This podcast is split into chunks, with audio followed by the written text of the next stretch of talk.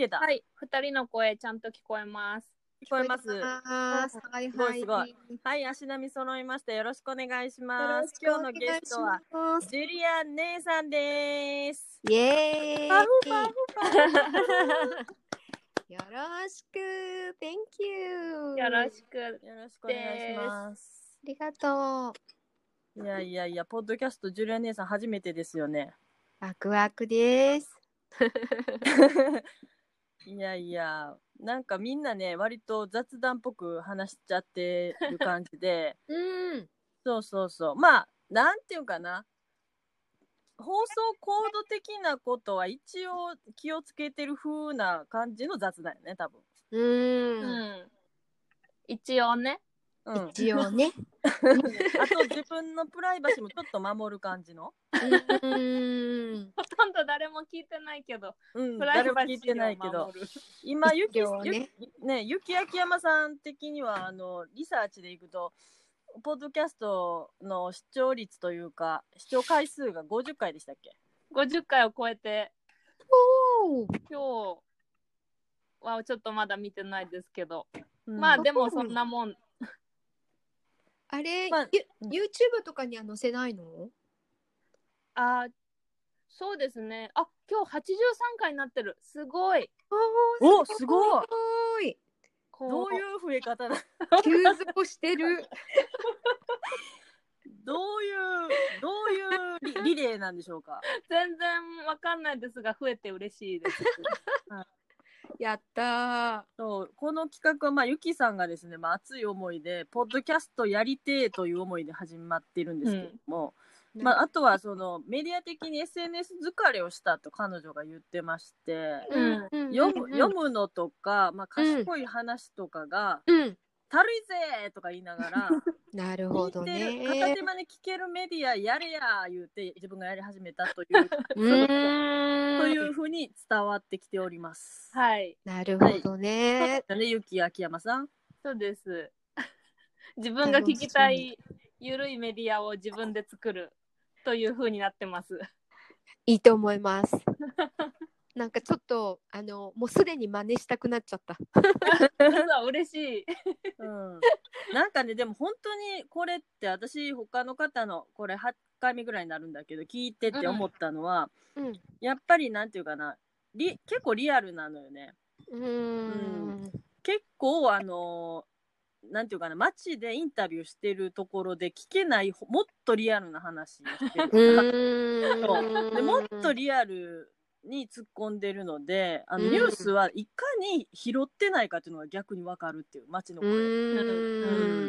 うん。っていうのが、んうん明らかになってる雰囲気がもしこれを聞いてる人がいたらうん。これはおもろいって思う部分はそこに実はあるっていううん。感じはしてますね。うん。うん。うん。うん。うん。忖度どこにもしてないからそうね。ノースポンサねえ。ジュリア姉さんでもラジオ声だからね。そうね、私喋る仕事してきてるから、ー。うんそう、だからね、結構ね、ラジオは憧れなんだけど、うんなんか、あんまり縁がなかったから、すごい、今日は嬉しい。まあ、あの、何、インターネットラジオは前、あの、呼んでもらったことあるんだけれどうも、んうんうんうん、だから、なんか、こう、ちょっと新しい世界も広がったらいいなと思って、今日、興味津々で。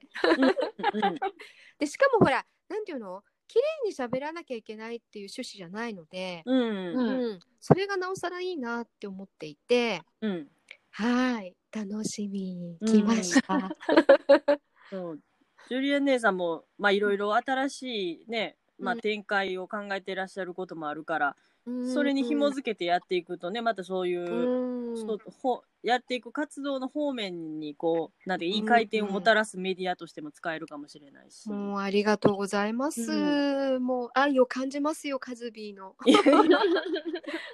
こうゆきさんはもうなんか2時間以内に収まればいいですとか言ってから嘘って私は思ったんやけどすごい。2時間かよと思ったけどまあでも、ねまあ、聞聞くなんていうかそのさっきの聞き方の話でいく片手間聞きだったら2時間もいけるなと、うん。でもまあそのジュリア姉さんが例えばかなんていうかなえーっとこうメディアを使ってなんかその自分の活動をか展開していくっていう使い方であれば5分でも面白いと思いますよ。まあね。あうんうんそうそう、毎日5分話すみたいうんな、うんコンスタントなメディアも面白いなと思って。ありがとうございます。うぜひちょっと相談乗ってください。一緒に。面白い企画を立てましょそうですね。うん。今ね、うん。秘密のグループでね、動画チャレンジっていう練習はしてるの、実を言うと。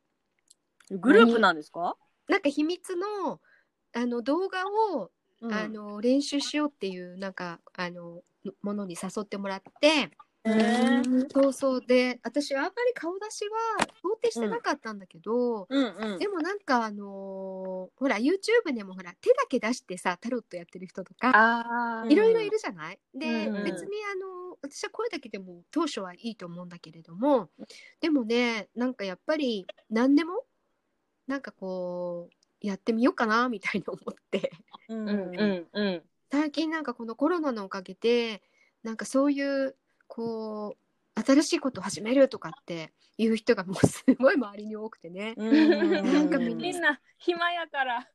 ねえ。そうあとほら仕事のやり方も変えなきゃいけない人が増えてるじゃそうね。ない、だからなんかこのままではいけないっていうのが良くも悪くもね世界中でなんかね、ん。うん吹き出してる感じがしますよね。うん。うん。うん。だからジュリア姉さんもあの通訳絡みのねことされてること多いし、そうね、うん、っていうことで言うとやっぱり私もそうだけどイベント系の人ってことになってくるから。あだからイベント絡みの仕事は大変減っておりますのでやっぱりーはい、ねあのそういう意味でははい。ちょっとそういう転換を考えますよね。うん。そしてまあ今までやりたかったこととかそういうのを考え直して見直してうん、でいろいろうん、まあ私とか、まあ、ジュリア姉さんとか、まあ、さっきウィズダムの話もしましたけども、やっぱりそういうなんていうかな。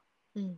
まあメンタルというか、まあ、心っていうか哲学でもありみたいなところを考えるっていうところは共通しているから、ううんんまあ、そういう展開で、ね、されていくっていうのもあると思うんですけど。はーい。うん。もうまさにね。だからカズビーと話してると、うん。やっぱりイベントの現場っていうところに、うん。一緒に立てるような感覚があってうん。なんかこうなんていうのかな。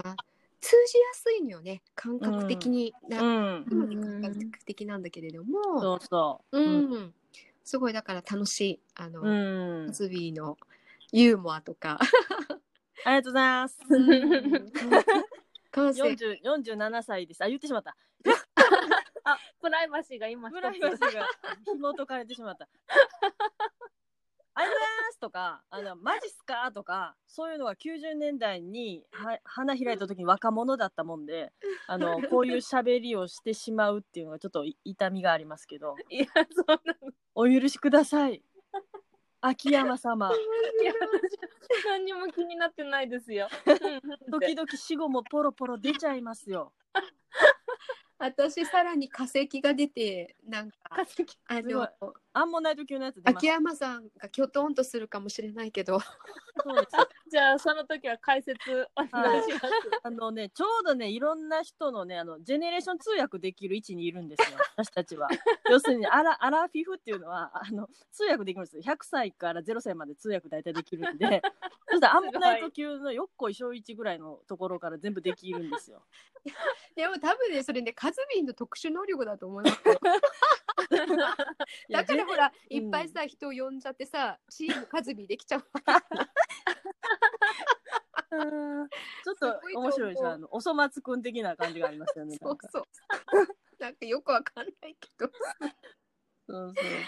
ああおかしい、うん、いやいや、まあね、うん。あの、そういうカンファレンスで、まあ、メンタル系のことを取り扱うようなカンファレンスっていうのは、まあ、禅を扱ったりとかね、そのまあ、ウィズダムを扱ったりっていうカンファレンスとかで、まあ、いろいろご一緒させてもらうこと多いですけど、やっぱ禅もね、すごく注目されてて、うん、もう、うんこの間も 2, 2発ぐらい見たかな、NHK とかでも。それで藤田一生さんも出てたと思うの。そうそうそう。ねすごいね。だから、そうそうそう、うん。本当にもうやっぱまあ禅のまあでも立役者って面白いのは逆的にやっぱスティーブ・ジョブズになっちゃってるので今の世代にはね。そうそうそう確かにだよね、ゆきちゃん。いや、私は全くそうです、ね。そうでしょ？うん。どういうこと？うん、そういうのも面白いのはあちょちょ割り込んで悪いねんだけど、うんあのゆきちゃん結構あのサンフランシスコテイストなあうんの仕事してらっしゃるので、えー、聞きたい、聞きたい。だから普通の IT 企業ですよ。そうでもまあ IT 企業なわけですよだから営業を受けるのはやっぱスティーブ・ジョブズ兄さんになるわけですよね。うーん、そう。あ、そう、私が大学生の頃に iPhone が発売されて、ーもろや。大学2年か3年の時かな。うーん。もろジョブズ兄さんやね。そうです、へーそうです。それで、その、もう学校ではパソコンは Mac を使うか、あ Windows を使うかっていう派閥が生まれ、あ iPhone を買ってるやつは、まあ、最初は差別されたんだけど、だんだん馴染んでいくみたいなー世代でした。ねだからあのビル・ゲイツさんだっけ？うん。ビル・ゲイツさん VS スティーブ・ジョブズさんみたいなのがバリバリ白熱してた時やんね。なるほどね。え、それ何年ぐらい前ってこと？それ多分2000えーっと2006ぐらい6 or 7ですね。私の卒業年が2009年だから。あ、you, ほ you ど graduated the university at 2009? そう。そう About 11 years ago. wow. でもね、もう、それね、ちょっとね、面白い、あの、私の記憶と、あれ？でもちょ、あ、でももうちょっと前か。なんかね、私ね、友達とね、話が飛んじゃうんだけど、うんあの、マウイ島に旅行に行ったわけ。うんうん。うんで、えっ、と、そっからね、渡し船っていうか、あの、あれで行くと、ラナイ島っていうのがあるのよ、ちっちゃい島がね。ラナイトね。ラナイトあこの間ラナイトの話、あれ？え、ジュリアお、ね、姉さんとやったっけ？私じゃないわよ。うわ、最近ラナイトの話。ラナイトラナイトでね、すぐシンクロしちゃうの。はい、どうぞ。うん。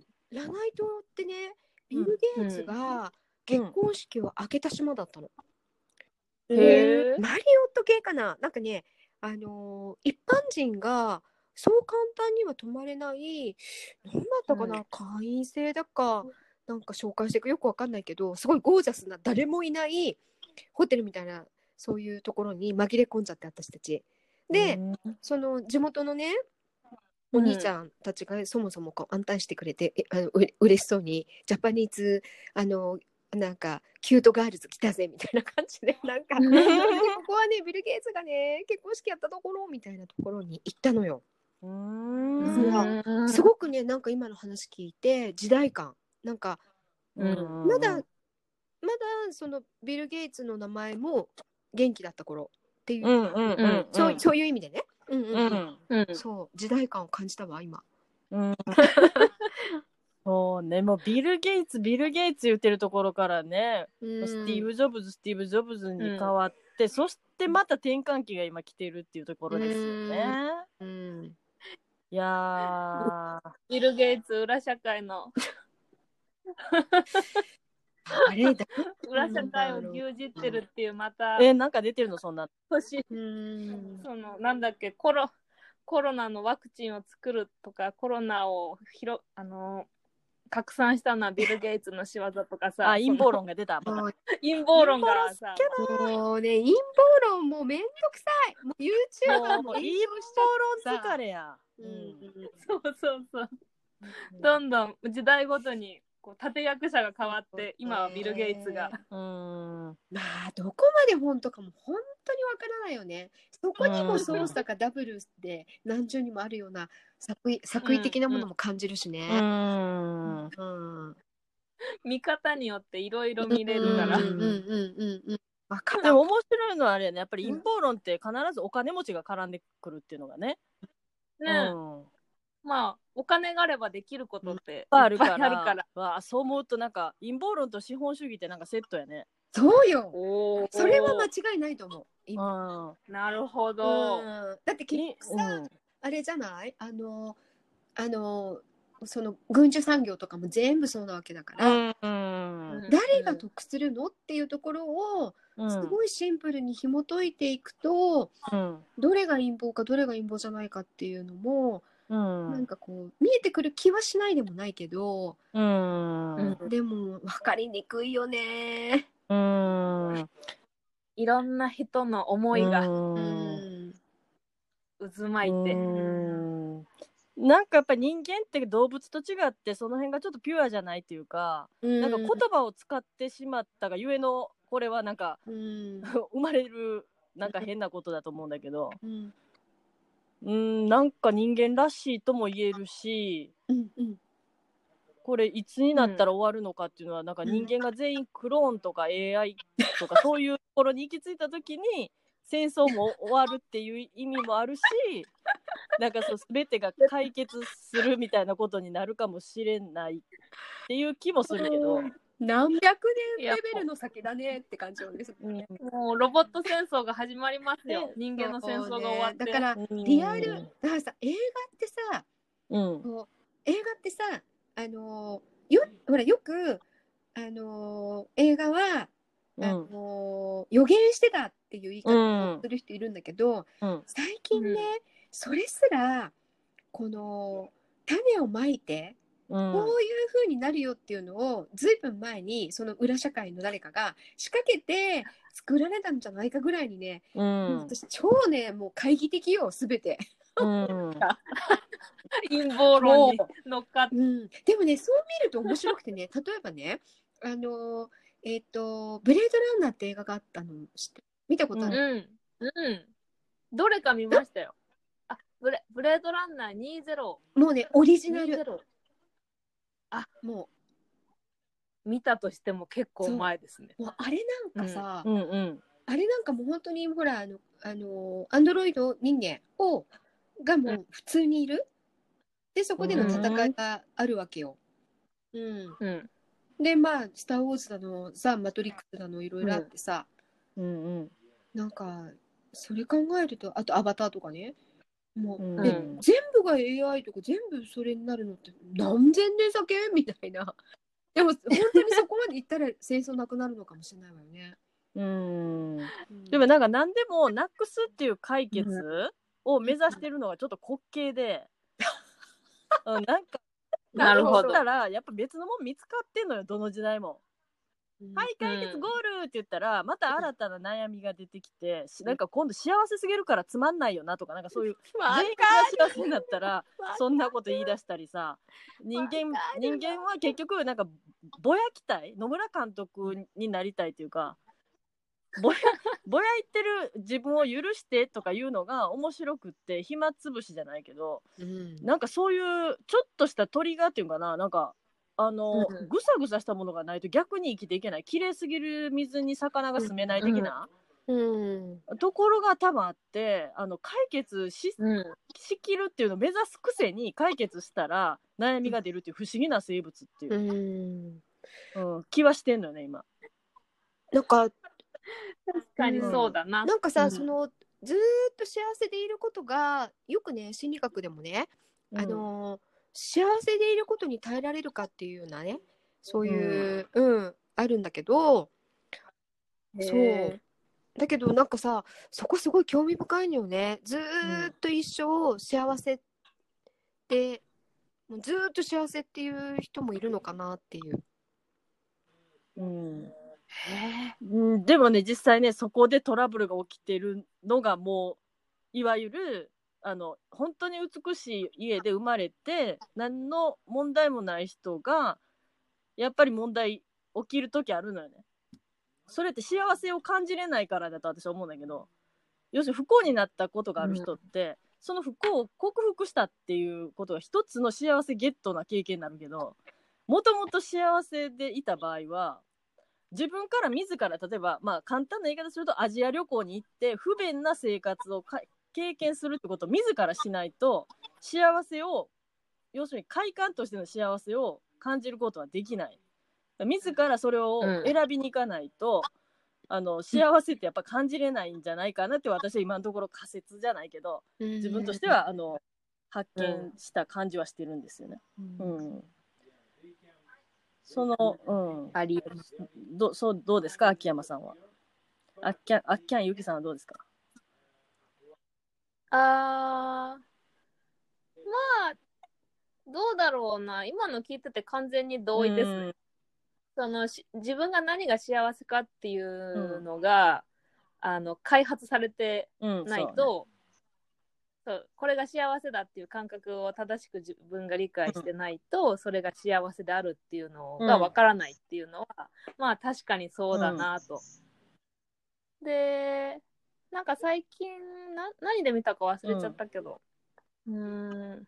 自分が幸せであると認めようとか、そういううーんなんかネガティブになってる時とか、自分は幸せじゃないとか自分はだけなんでこんな辛い思いをしてうん。みたいなことがあってもうーんまあそれがあるから幸せな時もあるそうそうそう。って感じることができるのはまあうんその幸せそうに見える人が苦しんでるっていうのもね、ありえるかなと思うよね。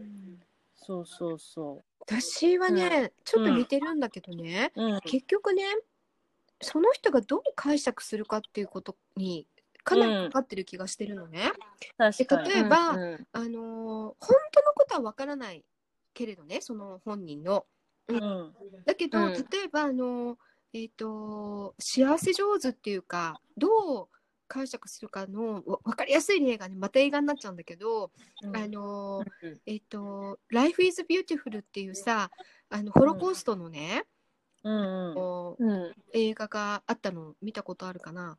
なんかあのお父さんとちっちゃい息子がね、まあうん収容されちゃうわけよ、ユダヤうん人で、まあやっぱりこう、まあ、悲惨なねお母さん、うん。お母さん別の女子のとこに行って、うん。まあ、最終的には、まあ結末としては、まあ、全員虐殺をされるという確かストーリーだと思うんだけどあハッピーエンドなんだ。けどねその、うん。うん。お父さんがそのお母さんに恋をしてプロポーズするところから始まるんだけどとにかくね、ロマンチックな人なわけ。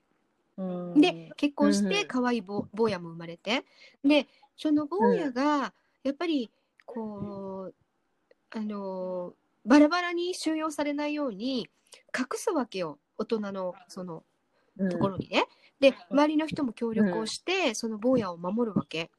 でそれを坊やにこうそういう状況だってわからないようにこの戦争ごっことかね敵が来るぞじゃあ隠れろとか言ってもうとにかくね全部楽しく楽しく変換するわけ。うん。息子がこう、苦しまないように。うん、うん。でママにもすぐ会えるっていうような。で、うん。うん。だからいい子にしてるんだよみたいな感じでね。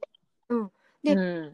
その一生懸命にその同じ状況もあの希望を持つような風に見るっていうことを彼は一生懸命やるわけよ主人公の人がね。うん。まあうん。ちょっとこれは極端な例なんだけど、なので何が言いたいかというと、同じような環境でもそこをこうすっごく苦しいって見る人もいればえそんな別に大したことないんじゃないとか、うん。うん。あとスポーツ選手でも過酷な練習をすごくこう練習が好きなんです僕はみたいなインタビューの人もいるし、うんうんもうすっごい苦しくてっていう人もいるしっていうなんか解釈解釈上手？うん。なんかそれが幸せのなんかうん幸せ上手かなみたいにうん。うん。どうどうどうするとそそっちにでできるか？うう、ん。そっちに行けるか。うん。なんかそうね、遊び心みたいなものがヒントになるんだろうかな。うん。まあもちろん愛情っていうのから始まっての遊び心っていう感じなんだろうけど、うんうん。うん、あちょっと横の人の英会話の声が聞こえてきたからちょちょっとドアして。みよう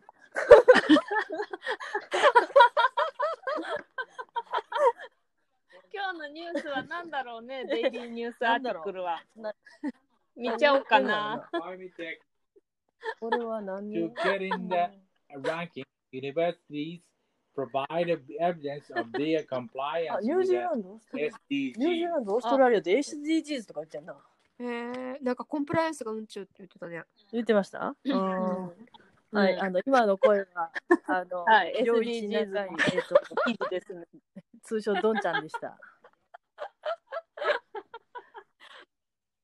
苦味二回目のの登場。ちょくちょくちょくちょくちょちょいちょい噛んでます。いやー。でもなんかその想像力とか遊び心っていうのとかっていうのもなんかお親じゃないな。まあ大人になんかやってもらった経験っていうのもあるかもしれないし、うん。うん。うん。あとはそのさっきジュリアさんが映画の話をしたっていうのは映画もその、うん。なんていうかな。自分が自分が不幸な体験をしてないけど不幸を、まあ、仮に体験させたからこそ幸せを感じるツールになってたりもするし、だからまあほメディアってまあその人物自体もまあメディアとして見たとしてやっぱりそういうところの真似じゃないけど一回見てる景色がやっぱりあるんじゃないかなっていう気はするね。うん。自分のまあ自ら自ら、うん。まあ想像力を膨らますっていう赤毛のアン的な部分もまあうん。まあみんなあるとは思うけど、うん、なんかそういう、うん、見た景色じゃないけど、誰かから教えてもらったあやとりの遊びとかなんかそういう感じの、うんちょっとしたぬくもりのある触れ合いの遊ぶっていうことのなんていうかな。あの意味意味というかなんか遊び方っていうかな。うん。なんか一回ちょっとそういうの教えておいてもらうとうん。できるのかなっていう気もする。うんうん。うん。経験みたいなもんで一回なんか連れて行ってもらったとこって子供でも多分2回目すっていけると思うみたいなうん。感じはするかな。だからそういう人と出会ってなかったり、まあ、本とかムービーとか出会ってなければ、うん。すっと生きにくいかもしれないからやっぱりどんどうんんあの人と会ったり経験したりっていうのは体験っていうかな、うん。するっていうのがもうすぐそうなんかうんうんういいんんじゃないかなっていう気がするかな。うん。うんうん。うん。私の、私の同僚でですね、あのーまあ、メンバーが、なんか、あー疲れたとか、この作業嫌だなとか、失敗しちゃったとかって、なんかネガティブな気持ちになってる時に、あのーうん。いつも、すごい底辺のうん。事柄を対象にして、それよりマシだからあなた大丈夫だよとか、あなた幸せだよっていう言い方をするこれってどう思う？私は結構そんな底辺と比べられてショックだわって思う時もあったりして。よくあるよねジュリア姉さんね。そういうことね。はい。あの、それね、私二つの考えがあって、うん。一つは、うん。あの、すっごいゆきちゃんの気持ちがわかる？ええー、みたいな、なんか、うんそれでなんか、こう、なんかこう気を紛らわすってどうよっていうようなね、感じもするのよ。で、あともう一つが、うん。あのーなんかね、メンタリスト DAIGO が、もうほら、いろんな知恵をさ、なんかなんとか大学の研究でっていうのうん。をすごい YouTube でやっていて、で、あのーうんうんうんそのうん自分がこう惨めな気持ちになったら落ち込んだ時にあの即効性のある、こう気持ちの立て直し方でそのやり方を紹介してたの。うーん。うん、えー、そうなんだ。えそれは自分自身が立ち直るために、それとも誰かを立ち直らせるために、ね、第五方式は人からどうと言言われるよりは、自分の中で想定するなんかこう自分はねそれよりもね例えば毎日ご飯も食べられてるしあのいいじゃないかみたいなので有効って意味だと思うのね。でもでもゆきちゃんのその例は人から言われて あんたにそんなことやりたくないわよ みたいなそれだと逆効果かなって思うのよ。うんうん まあだから似て非なるっていうのかしらねなんか面白いと思って聞いてた。うんいやなんかた、まあ、例えばね、あのー私が給料低いなとかって悩んでたら、その人はその同僚はあの給料もらえない人もいるんだから 幸せじゃんとかって言うんですよ。潔いところと比べるもうその最最下層と比べて、うん。ゆきは幸せだよっていう表現が多いんですよね。まあその人はその人なりにメンバーを励まそうと思って、いつも優しく言ってくれるんですけど、時々、うん。またそれかって、またそんなところと比べて慰められてしまったっていう。か。まあでも、ゆきちゃんのその感じは、すごいインテリジェンス感じるかな。っていうのは、えーどこがですか？あの、多分人間の本能的なところですごくいやらしいところがあって、多分、あの、ああ、ああいう風にならなくてよかったみたいなところで、自分を幸せだって感じてしまうっていう歴史の例があるじゃない？身分制度とかでさ、わざわざその人を作ったっていう歴史があるじゃない？うん。うん。あの人よりもじゃないと思わせて治安を良くするみたいなことをしたりとか。うん。で、まあ、うん。まあ、ここで、まあ、いよいよ、あの、フロイドさんの話も持ち込 そこにやっとそこに行っ予定たか。やっと持ち込むとですね、まあ、その黒人の人の、はい。まあ、その、なんていうかな、きつい境遇を常々白人の人は見てるとか、その感じの、なんていうかな、幸福度とは言わないけど、なんか、を感じてるはずなのよ、多分。うん。僕ら、そう、僕らはそう比べてそれそれに比べて幸せだみたいなことを感じているっていう。ところは多分あるんじゃないかなと思ってて、うん。なんか、そうなんだろうね。うん、で日本はそれがとてもないからあのなんていうかな幸せを感じにくいって言ったらいやらしい言い方だけどあのそういうところがうん。見ないから、あのあ食べれるのも当たり前だっていうそれ以外の食べてない人を見る機会がないもんだから。だ昔戦争中だったら、うんうん。あの段ボール煮込んで食べてる人見るかもしれへんしあのもう戦争から帰ってきて、体の一部がどっか行ってる人なんてその辺ゴロゴロいるわけだから。うん。ああ、あの人みたいにならなくて、自分はなんてありがたいんだろうって常々みんなが思って過ごしてたはずなのよ。うん。うん。それでもうあの貧乏やって石は投げられるしさ、うん。あのひどいことは言われるし差別はバリバリされる、うん。一方でうん。なんかよくわからないけどお金持ちの人はやっぱりいて、うんバレエ習ったりピアノを習ったりして、うん。お屋敷であの、うん。なんていうのお手伝いさんがいるっていう人もいるわけよね。うん。そしたら、くっそーって言って、うん。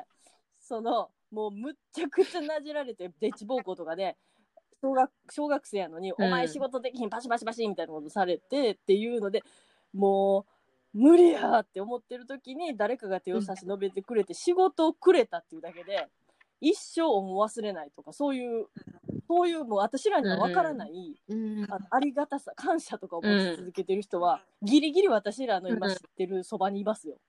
うん。その70代とかの上はそれを知ってるから。うん。だからこそあのみんなうん。年金は払えって言うし、ほんで、あの、あの、うん。なんていうかな、こんな外国人を入れたら大変やとか、あの、うん。言うし、うん。生活を守るっていうのがどんだけ大変かっていうのを言いたいっていうのを、だから年寄りを、うん。なんていうかな、あの、バカにするじゃないけど、年寄りの言ってることは老害だ、老害だっていう前に、それはなんでその人たちがそう言ってるかって言ったら、もう、えげつない差別、えげつない貧乏を見てる人が言ってるっていうふうに思った方がいいのね。うん。だから、そう、老うん、そう。うん。なんでそんなことばっかり言うのって思った時にその人らの原点その人らが10歳の時に見た光景っていうのは、まあ悲惨やから。うん。それでやっと一戸建ての家を帰って、もう家にあのこんな人形さんの入ったガラスケースが置いてたり時計のこんなんがあって今私らがダサい捨てろとか言うてるようなものを帰った時の幸せたるや 花柄のバスマット花柄のお布団。今みんな無地で無印で無地のやつ買うけども花柄の幸せ？もうって言ってみんなああいうふうなもう同じような感じになってきたんやと思うけど。らそ その辺のことを分かり キャそうピタリズムがそう守りに入るやっぱ入るのよね。そうどんだけきついかっていうのがあるから。うん。うん。だからやっぱりそこも、あの完璧に理解してないと同じことを繰り返すよっていうね私らの世代が。うん、っていうのもあるから、うん。そこは意味が分かりながらそうやけどそれはねお父さんとか言いながら言えるのはいいと思う、けどそれが全然分かってないで老害や老害やっていうのはちょっと、うん、あんま良くないかなっていう気はするかな。うんうんうんうん。うん。で、うんえっと、フロイドさんからまた離れたけど。そう。ジョージ・フロイドニュースはもうあれよあれよと世界中へ広まってもう私はあんまりついていけてないというかあまり人種差別にうん。あ明るくないから。あれって本当に差が出るというか日本でものすごくなんていうかなあの、うん。日本でものすごくないやつじゃない？あれ、ああいう出方ですね。うん。そうびっくりするぐらい他人事になってしまうのよ、あれって。あの一本当本当。一番他人事になりやすいあの、うん。ケースで、うん。それはまあ、うん。ある意味それを分かっててその外国人の入国じゃないなとイイミグレーションっていうの,、うんそのを厳しくしてるっていうところがあって、で今この感じを守ってるんだぞっていうのが、まあ、ゆ要するに多分年寄りの人は言いたいわけだと思うんだけど、うん。でも私らはまあそんなやっぱりうん。海外の人も入ってきてっていうふうになるのがまあ見えてるし、うん。だからこれからそういうことも日本で起こり得るっていうこともあの想像した想像した中でじゃあもしそういうことをうん黒人の人が、あの言わないようなことを日本で特殊に日本人はできるのか。うん。っていうのは想像できるか同じようにやっぱり黒人の人怒っちゃうか。ほんでやっぱり私らも縦膝ついて「あなたたちと一緒です」とか言うていうふうにするようになる。あのあの感じって日本人ないと思うんだけどこうなんか連帯感みたいなのを示すデモみたいなのとかあんまりそういうのってしないけど、うん。非常にまあ動物的やと思うんだけどああいうことって、うん。ああいうふうに日本もやっていくことになるのか、それともすごくこうアニメーションの教育が行き届いて、入ってくる黒人さんもそのアニメの心を掴んでてなんとなくそういうふうにならないのか。うん。アニメーションの哲学で。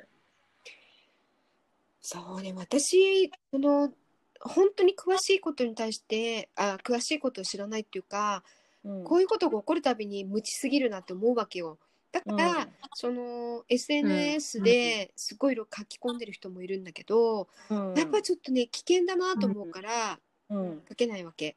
うん。うん。だから個人的にこう知ってる人とか友達とこういう形でね話すことはとても大事だなと思うわけよ。うん。なぜかというとあの、出方が違うけど日本の中には日本としてのその隠れた格差とか差別っていうのはやっぱりね厳然としてあると思うのね。うん。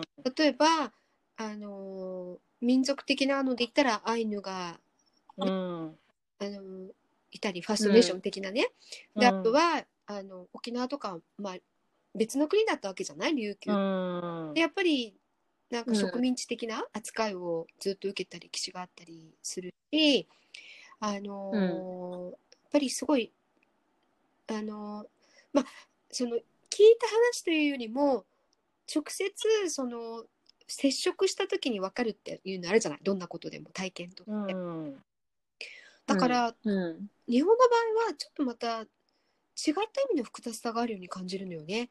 すごく分かりづらい、普通に生活ししてる人がさ私たちなんかが分かりづらいけどうん。でもやっぱりこう、う代々あのまあゆこの言葉を言っていいのか分かんないけどやっぱ部落とかね、うん。こういういろいろその、まだ地方に行くとなんか残ってるみたいなのも。うん。そういうことは聞くからね。うん。そうね。うん。うん。うん。でも、なんか、あのー人、人種的な差別というのは分かりにくいけど、女性差別は日々日々感じますね、うん私は。へえそうあそどういうふうに感じる、ゆきちゃんは。うん。うーん。物事は何でも日本人男う性が優先。ほえーうその業界でも？という感じですね。うんそうですじ。ゃあまあ企業企業じゃないなえっとそのトップの人がまあ女性だったら違うんだろうけどってことにはなるよねでも。そこあ、そ。この起点のところがまあ今女性のトップのところの会社増えてるから、まあそこはそんなことないんだけど男性がトップで、きっとそのゆきちゃんの上司の方っていうのはもちろんゆきちゃんの年上やと思うからそうなってくると多分私らぐらいの世代とかになってくるとやっぱりパラダイム的にちょっと古いからそうなっちゃうかもね。うんまあ人によるけどね。そうそう。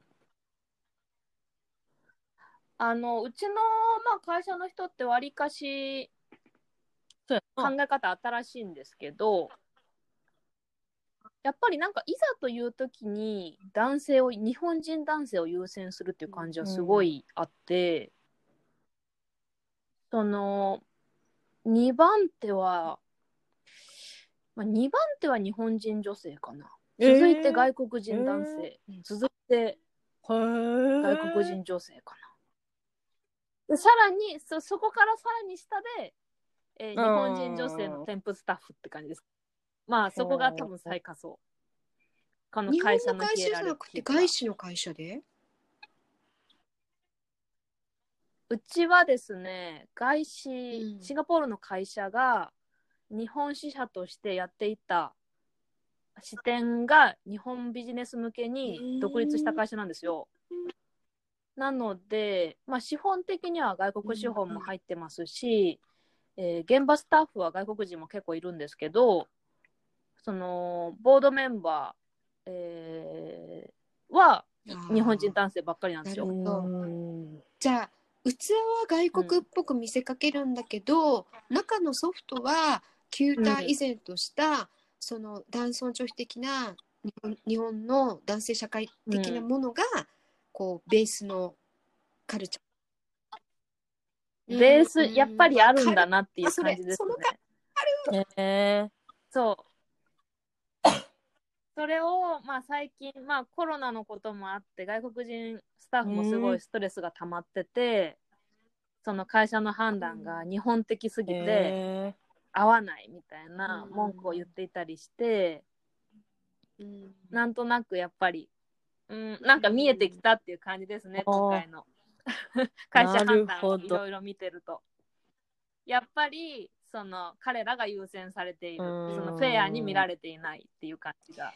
なんかさ、ね。この話題ってさこの一見その、アメリカの今の暴動騒ぎっていうことなんだけどでもいろんな形での格差とか差別っていうことがなんかこうここ数年うん。あのまたこういろいろ出てきてて例えば去年からこ去年ぐらいからうん。MeToo、うんうん、MeToo ムーブメントとかがあっうんうん。て、あのうん。なんかね、どっかでねいろんな人がいろんな形でやっぱりあの自分が自分であるっていうねそこに対してのこう隠れたそのうん本当に本能的なね、欲求とかをなんか立ち上がろうとしてるのかなみたいな感じはするのよね。うんうん。そう、あの、ここ最近私自身が思っているのは、自分に起きている問題を、これまでは自分のせいだとか、自分が未熟だからだ、自分の学識が足りないからだ。とか、へー。結構自分のせいにしてたんですけど、目の前に起こる私の問題っていうのは、私の問題ではなく、うん。社会の問題であるっていうふうに考えられるようにやっとなってきたっていう感じですね。おー。それね。うん。だから同じ課題を持ってる人あるいは何か問題を抱えてる人に対してもそのあなたの問題じゃないっていうふうに、まあ、面白い。はっきり言えるようになったと。でこういうマインドにな慣れてる人がどれぐらいいるのかなっていうのは結構わからないんですけど、社会のせいだって強く思わないと、その今回のあのーうん。ジョージ・フロイド事件みたいに民衆が集まれないなと思ってて、その MeToo もこれは私だけが受けてることじゃない、みんなが同じように被害を受けてて、これはもう社会の男女格差の問題だとか差別の問題だっていうのをいうん。それぞれが言い始めたっていうことだとうん。私は感じててニュース見ながら。ねだから日本人もねうん。声が増えるといいなと思います。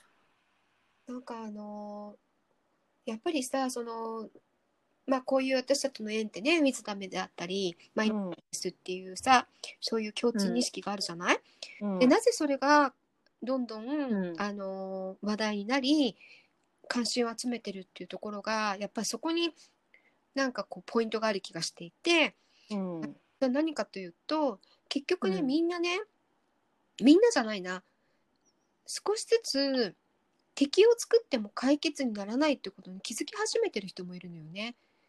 うん、だから光があると影が生まれちゃうし、うんあのさっきの幸せっていうのももそうなんだけどなんか幸せになりたいっていうとやっぱ幸せじゃないっていうのが同時に私はなんか発生しちゃうなってうん思って、だからちょっと一時期ポジティブ心理学とかに行ったんだけど、そのまあ深く学べばいいものなんだけどでも、うん。幸せハッピーって言ってるところに対してはちょっと私冷めてんのね。なんか。うん。うん。それ、うんうんうん幸せも不幸もどっちもあるしどっちもないみたいなうん。ところに立ってうん。自分が自分の感じるのをそのままでいいってする方が私はなんか好きなのよね。なんか。うん。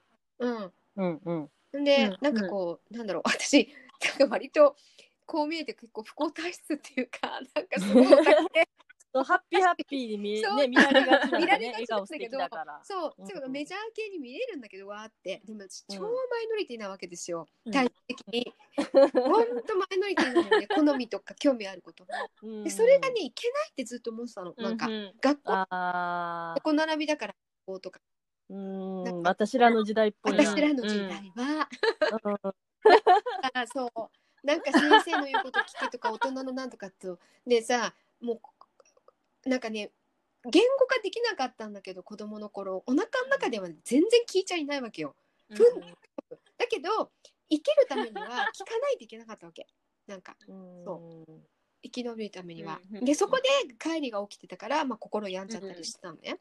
うん。で、もあのー今、うん方向としてはいいな時代としてはっていうのはどう思ってもあなたが思うことはそれでいいんだっていう方向に私はいいっていうふうに感じてるから、だから、うん。まあマインドフルだったり NVC とかね。なんかその辺の方向がやっぱりこういいんじゃないかな。今いろいろ起こってるうん。人に対して、まあつまり対話とかね、ううん。んノーノージャッジメントで対話で、うん。今ここにいるあなたの真実が全てみたいな。そんな感じうん。がいいななんて私は個人的に思ってるのよね。うん。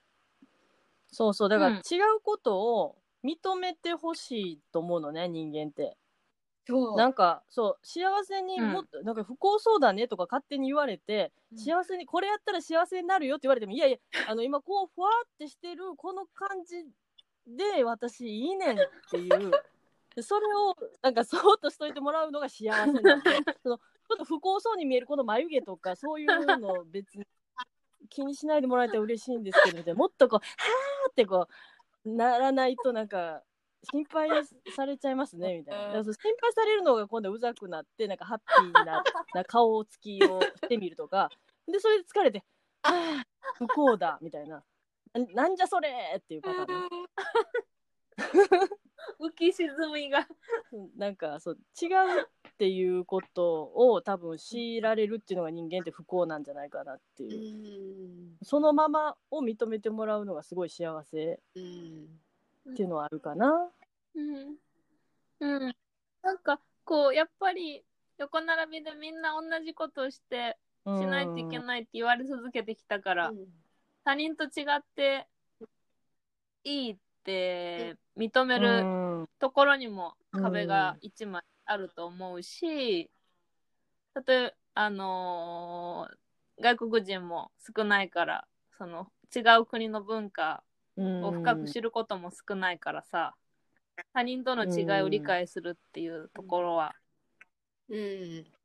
なんか環境うん。的に増えて、うん増えてになっちゃう基準がね日いろいろ多様であれば選択肢も増えるから、うん。うん。ねいろんな基準で自分の落としどころを見つけやすいけど、うん。ちょっとやっぱ日本は少なめうんだうんねそういった意味うん。ねうん。でまた日本って多うん。分似た人がやっぱそんだけ量産されてきたからちょっとした違いがものすごい目立つのよね、うん。だからもうアフロヘアまで行ったら、あの大丈夫なんだけどくくってる分け目がちょっとなんか 分け目の地肌がよく見えるとかそういうのが目立つとか。気になるのかでも私も気になる。そう。なんかすごく小さいところがすごく目につくっていうあの一番気になるし一番突っ込まれやすいっていうね、だからもう全然違ったらもう気にならないっていう特質はまあ日本人には結構あって思いっきり変なやつやったらいいねんだけど、ちょっと変っていうのが一番やばいっていうので、ね振り切れちゃうとね、それでそのこうそうだからちょっとへ、うん。うん。ちょっと変で痛いねんけど、うん。ちょっと変でいるとなんか迷惑かけあその文字通り迷わせてしまう。で惑わせて迷わせ惑わせてしまうことに対してこっちもマナーとして分かりやすくし振る舞わなきゃいけないって思っちゃうわけよね。でその自分のリアルなことをあの10文字で言うよりは今流行りの言葉を使って不女子とかそういう感じでなんか言ったら分かりやすいかなとか言っちゃう思っちゃう人が多いんじゃない？本当はもっとさいろんなことを混ぜ込んで自分がいるんだけどさ分かりやすくしないとさもう気も気持ち悪がられるから日本人は。もうわっけのわからないものが。うん。そうそう。もう思いっきりもうわけわからんやつやっていうふうにわけわからすとそれも安心してくれるだからとにかくわけわからさないと 気色悪いやつだあいつは。イコール変なやつだってなってきて、変なやつイコール何するかわからない、うんうん。で我々の守っている社会を乱すかもしれない。危険分子みたいなことになっていくっていうね。うん。だから我なんかほらなんか会社の人も割とさすぐに大人のくせにさまだいじめ体質だったりすると思うのよ日本人。意外と、うん。なんかちょっとあの人、ん。言い方いつもあれね気になるよねとかなんか言いたくなってそれだんだんなんかみんなそういうふうに同じように見る、目線ができたりとかすることって多分あると思うんだけど、うん。あの感じすっごい苦手なんやけど私。うん。うん。うん。まあ私も苦手。わそうんの、うん。輪に入れないでですだね、からあのちょっと悪口言うと仲良くなれるみたいな体質も日本人である感じがあるからさ。あちょっと給湯室で悪口言ったらさ、なんか仲仲良しとどう同じ仲間みたいになっちゃうっての？ー日本ってさ、うん。それすごいある。異質。な要素結構あるのよね日本の社会ってね。この間もなんか自殺しちゃった子いるじゃない？なんかプロレスラー。ああ、プロレスああいうさそのあのすごいうん。叩く、叩く足引っ張るディスるっていうのがうんすごく日本ってある気がするのよねうんうんなんかうん陰湿、陰湿だなっていうでそれのが。そうね。うん。すごいそういうことによって何を言ってるかというと自分は違うぞ自分は変じゃないぞっていうのをまたここで言うた言いたくて多分、やっぱり自分も仲間外れにされたくないっていうのを言ってる可能性はある。そうねうんこう下げることで自分が上がるみたいなそういうなんかさうん。感覚ってああるのよねだからつまりそれは自分の中にもあるから、うんあのーこうなんだろう一方的に非難できないなって思うんだけどねああいうのってほらなんかさ集合無意識で鏡だうん。から、うん。うん、なんか自分もやってるなと思うわけ。うん。まあ分からんけどね。うんう。んだからうーんうーんねいや、うん、外国でもあるのかもしれないけどね。まあ、あの私、外国で働いたことないからわからないけど、でもあの悪口を言うのが結構好きやなと思って、みんな。私、あれ、本当苦手で、あの悪口言って仲良くなる感じが。そうだね。あでもねアメリカの私なんか今日映画ばっかり引用してるんだけど。うん、次、次何しました ?3 つ目。なんかね なん文かね化人。どっかのねなんかね飛行機で見たのがもうすごい衝撃でなんだっけなんていうタイトルだっけな。なんかねあのそうするソーシャルソーシャルメディアであの、うん。すごい悪口とかであのあの学生の子がねやられて、ですごい男の子かな、なんかね自殺未遂とか起こしちゃうたりあとやっぱりある時はそのなんかこうアイドル的な女の子ママと一緒にすごいこううんわーってチヤホヤされたんだけど、行き過ぎちゃって露出が。うん。でスターあのチヤホヤされたのが一点、うん。もう批判の的になっちゃう。だあらゆる形でのソーシャルメディアのうん。こう社会の恐ろしさを描いた映画、うん。なんだっけなちょっと忘れちゃったんだけどタイトル。うん見た時に、うん。何年前ぐらいだったかな？45年前かな？うわーこれすっごい怖いって思ってうん。でも本当に今本当にそうよねあどこの国うん。そういつどうなるかわかんないですよ、うん SNS 上だ本と。当にそう、何がそうなるかもわからないし、なんか、その有名になるっていうことがものすごいリスクな時代だと、私はちょっと感じてたりして、うんうん、有名にならないようにするっていう、だからバンクシー的な動きがやっぱり今っぽいなと思っちゃうんだけどね。有名にならないように頑張ってる方が。なるほど。うん。うん 有名になるように頑張ったはずなんだけど、今までは。多分。それはなんでかってやっぱりキャピタリズムにくっついていくっていう、まあ、ショー、うんショーってことだよね。だからどんだけまみえるかっていうところでお金が入ってくるっていうメカニズムだから。うん。うんうん。うんそれがなんか、うん暴力もそれと一緒のお金が入る分だけ暴力も伴うっていうなんか時代に入ってきてるっていううん暴力も稼いじゃうっていうなんかところが、お金稼いでんだから暴力稼いで当然当然じゃんかよみたいなことを言われ始めてる感じもあるし、うん。うん、そうね。うん。そうね。どうなんだろうねこれからね、ねだからみんなが目立っちゃえばさみんなが一緒になるからどんどうん。んなんか自分をプレゼンするのもいいのかなって思思ったりもするんだけどね。そう。うん。でもね祭り騒ぎ的に。な。んだろうなこう、うん。なんかこう例えばほらどうしてもさ環境問題も MeToo もその、うん。やっぱり一番最初に切り開開く人がさ矢面に立っちゃうわけじゃない。うーん。いつの時代そうか、いつの時代もそうじゃない、でもうん。なんか前よりはあのーこう声を上げる人が例えばその日本で言うと女性がねやっぱりこうモラハラとかセクハラとかねそういうこうそういうなんか男性社会にもうこれ以上嫌だわっていう風にさなってる人の絶対さ増えてる気がするのよね。なんか。うん。うん。以前よりは。うん。う。んうん。だからなんかみんなが、うん。うん。わってやっちゃったら なんかっていう、うん、のは感じるよね。うん。うん。まあだからそこでやっぱりしらけるっていう人が出てくる、まあ、昔の学生運動もそうだと思うんだけどうんしらけた人がやっぱ叩き出すよね。うん。だからその全員がやっぱり一緒にやるぞってさっきの要そうかするに違いを認めないってことになってくるから、うんいやいや私らは参加しませんよっていう人がやっぱりいるわけで、いやいや一緒に参加しようよって言われてもいやいやいやいや私は嫌ですよって人がいるから。うんうんそうなんかねそうこの間ねあるちょっと あのグローバルなあのイイベントっていうか対話に参加したの。そしたら、あの時代の変化を作り出す時には、もちろんうん。叩かれたりとか、いろいろあるじゃない、でマザー・テレサが、あの最低70人以上一緒にやろうっていう人が揃った時に初めて変化が言ったんだって、うん。だから一人でねやっぱり孤軍奮闘する自分がボロボロになっちゃうからそう。なんかねやっぱりね、人種問題の話になった時かな、うん、うん。だからすごく勇気がいることだけど70声を上げようって。それで70人以うん。上必要だから、うん。そういうこうちゃんとこう濃くね一緒に人が、うん、だから地道にね、仲間を増やしていこうみたいな対話があったの。うーん。うん。興味深い。いですね。70人。あ、まあでも70人って確かに面白いかもね。なんか、そのさっきのそのバッシング的なことで言っても、70人いたらどうバッシングしたらいいかわからない感じに。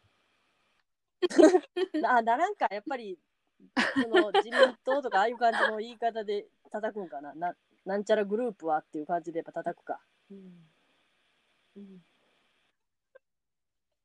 うん。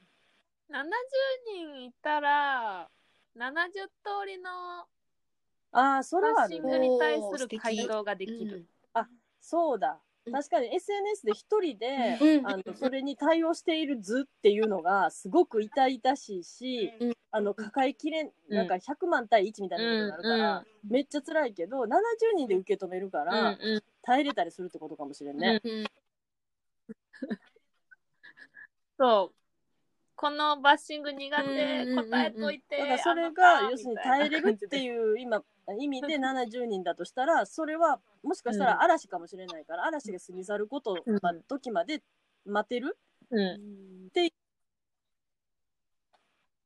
70人いたら嵐にうん、嵐にあって耐えて一人は生き延びる。そうね温め合ったりしながらとかうん。いろいろできるんかな、うん。もしかしたら、うんうんうんあ確かに70人っていう数字はうん。面白いかもね。うん。うん、うん。うん、えゆきちゃんがさ例えばそのさっきのやっぱりこうまだまだ古いね男性社会っていうのを感じてるわけじゃない？で周りの例えばお友達とか、うん。例えば違う会社とか違うコミュニティにいる人も同じように感じるようなそんな話はする？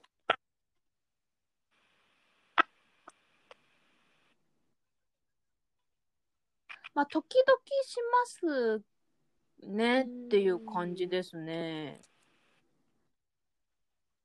それはこれはなぜかというと相手が、うん、同じ立場でフルタイムで働いてる人だと言いやすいんですけど相手がパートタイムだとすごい気を使っちゃって言いづらいんですよ。よね。そうか、うんそこもありますね。確かにね。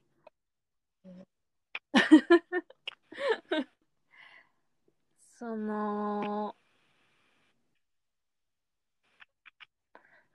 でもよくわからない部分もある。パートタイムで来てる人はパートタイムで働けて働きたいって思っているんだったらそれはうん。それはそれだと。うん。まあその立場その立場に甘んじているのかもしれないしうーん。そうじゃないのかもしれないとか。あんまりこうその彼女たちの働き方について言及することはちょっとなんかはばかられるところがあるんですよね。うん。なるほどね。うんなんか あのー海外とかに行ってすごく感じることの一つが、うんあのうんーなんか女性がすごくこうなんかこう可愛い可愛い的可愛いといいみたいな洗脳ってうん。日本社会って結構かなり入ってる気がしてて、うん。えーもうむちゃくちゃありますね。むちやゃくちゃっぱりある。か。うん。で私もね自分でそう振る舞っちゃう時に、やっぱり癖みたいになっててね、後で「ああ私うざかった自分が」って自分で自分のことが あるわけよ。でもなんかこうすごく男の人がそのお前可愛くないなって扱いもすごくされたりそういったことも何度もあったりするから、うん。まあ、怖いっていうのもあったりすると、うん。なんかこう何ていうのかなあからさまに媚びをって女で言ってるような人はすごい私離れ嫌いだったけれども、でもうん。なんかこのすごくバランスがいい可愛がられて、そしてその女性的なところも上手に生かすけれども決してその媚びを売るほどでもないっていう人が私の中でなんか最強と思っていて 羨ましいなと思っていて、まあ、そういう人はまあ、うんなんていうのかないいなと思うんだけれどもやっぱりそのこのなんていうかな可愛い可愛いカルチャーみたいなねまあ世界中にもね可愛いっていうのがもうこうなんていうの そう。世昔界ゲ世界の言葉さゲイシャとしてとか言ってたけど今可愛いっていうのがね通用するようなさ コスプレで影響を与えてるけれども、まあ、それはそれなんだけれどもなんていうのかな女性が自ら男の人の人に下に入るってことで生き延びるようなうん。私は歴史がやっぱり可愛くあった方がいいんじゃないかっていう洗脳がまだ自分の中から抜けないのよね。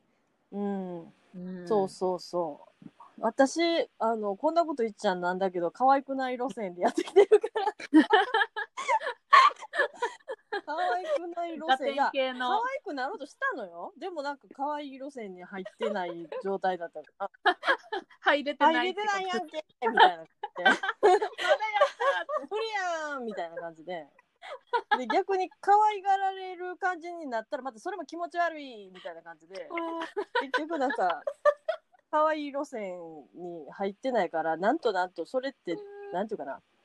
日本にその可愛らしくない女性っていうのは存在しないことになってるって気がして。どういうこと？だから要は女の子ちょっとこっち来てとかっていう感じのまああの会社とかでも呼び方とかしてたりとか、まあ、してたと思うんだけど昔はね、その女の子っていうところに入ってちょっとだけ、まあ、キャバ嬢までいかへんけども、うん。要するにやっぱりなんていうかな。あのうん。まあその女の人に共通してるものっていうのを、うん。まあなんとなく分かってていろいろ言ってる言ってたり案内したりしてくれるわけよね。うんうん。でもそれにいつも私当てはまらへんからすごくむずがゆいのよ。うん。なんか女の人はなんかこれ持ってほしいんだろうとかいうのも、あそれジュリア姉さんとも前言ったけどさあのえ？デートの時デートの時にさ あのなんか彼氏がさ彼女の小さいカバンを持ってるあの不思議さとかさ なんであの彼女の小さいカバンを彼氏がも横浜のデートは全員持ってんねやろとかさなんかあれを持ってほしいって私は思ったことないねんけどあれはのなんか持っ私もね謎ですあれは。と謎。なんか持ってほしいんやろみたいなさことを多分思ってたりするってことやんなって男の人は。だそのなんかよくわからないその典型的なね、まあ、うちの旦那さんは全く違いますよ。あのうちの旦那さんは全くはあのもう私たち動物ぐらいの感覚なんでもう 会話もねあのに音で会話してるから。ちっちゃいさかバッグはねうん。多分ね、ほとんどの外国人にはね異様に見えると思う。異様でしょ？異様だと思うあれ。大きいバッグ持つのはさあると思うよあの、うん。それは別にレディーファーストとかじゃなくてうん。あの重いから OK みたいな、うんそれはまあなんていうのすごく自然な形で私の好きな感覚なんだけどね。外国の人さ、もうタトゥーもうかわもうすごい可愛い人がうん。車椅子とか、あのお年寄りいるとさささっと行って運んであげて、うん。うん。あのバイバイみたいな。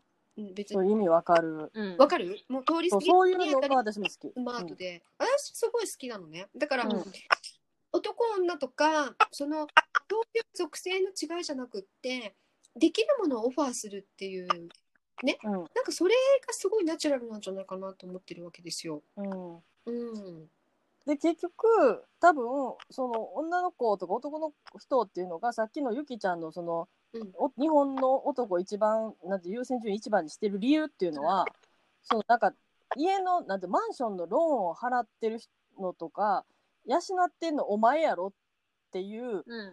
まあそういうことを多分思って一番優先順位にされてると。うん。いうまあ例えばその、うん日本人の男の人っていうのがそういうイメージに多分あると思うね。まあ多分一応大黒柱的な人なんでしょっていうしょうっていう。ことだと思うんですけど、そうそそれが一番なんていうかな新橋のサラリーマンに話を聞くのはさそういう人でしょっていうのを期待してやってる やと思うんだけど日本の男の人うん。はそういうことでしょみたいうん。な。で次次に次に例えば新橋の女性にも聞くんであれば例えば女性はなんかいろいろまあ特徴的なやっぱり日本人独特のなんかその女性と思われてる何かが、まああるんだろうけどそれに当てはまらないからすごく私照れるのよね。なんかそれっぽいやそれっぽい迫り方っていうのかな。なんかもう小さいカバン持っても持ってあげようかって言われたらどうしようかなと思って。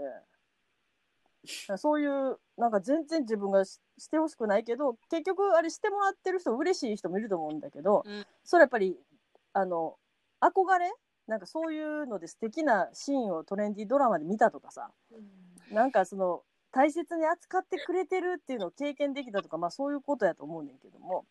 うんそうなんかそこに、うん、当てはまらないっていうところの人っていうのは多分存在としてその日本国男性っていうのが中心となってる社会においてはほとんど可愛くない女性っていうのは存在しないに等しいっていう、うん。うん、状態になってるのよ。だから私女の子って言われてもさその女の子にごめんなさい入ってない女の子はどうしたらいいですかって言いたくなるのよね、うん。うん。そっちの女の子ちゃうんですけどみたいな。うん。だからその女の子は基本的にやっぱりわー面白いです美味しいです言うんですよ。めっちゃ可愛いんですよ。面白いです美味しいです言うちゃんと言うんですよ。はっきり言わへん女とかあのなんか可愛いないとかリアクションがパッとしないとかなんかそういう女っていうのはなんかこう喜んでくれるとかなんかそういう感じを期待されるから。確かに。なんかそれを期待して喜ばそうって頑張るのよね。日本の男の人は。それがまた解消やから。それをやりたいのよね。将来的に。俺はあの女性にプレゼントを買いたいぐらいのことを多分夢見てるというふうに。まあ私もこれ今男性に対してあの 決めつけてるでだからそのだからそのそういう女性が好きな人の場合ねっていうのはそういうことを思ってるどうなんだなうね。ううんん。いや結構その会社で男性と対等に働くにはどうするうんどうするべきべきか、うんどうするのが良いかっていうのはまあちょっと考えますうね。ん。そのもう何にも発言しなかったら、うんもうお姉ちゃん扱いですよ。うんうん。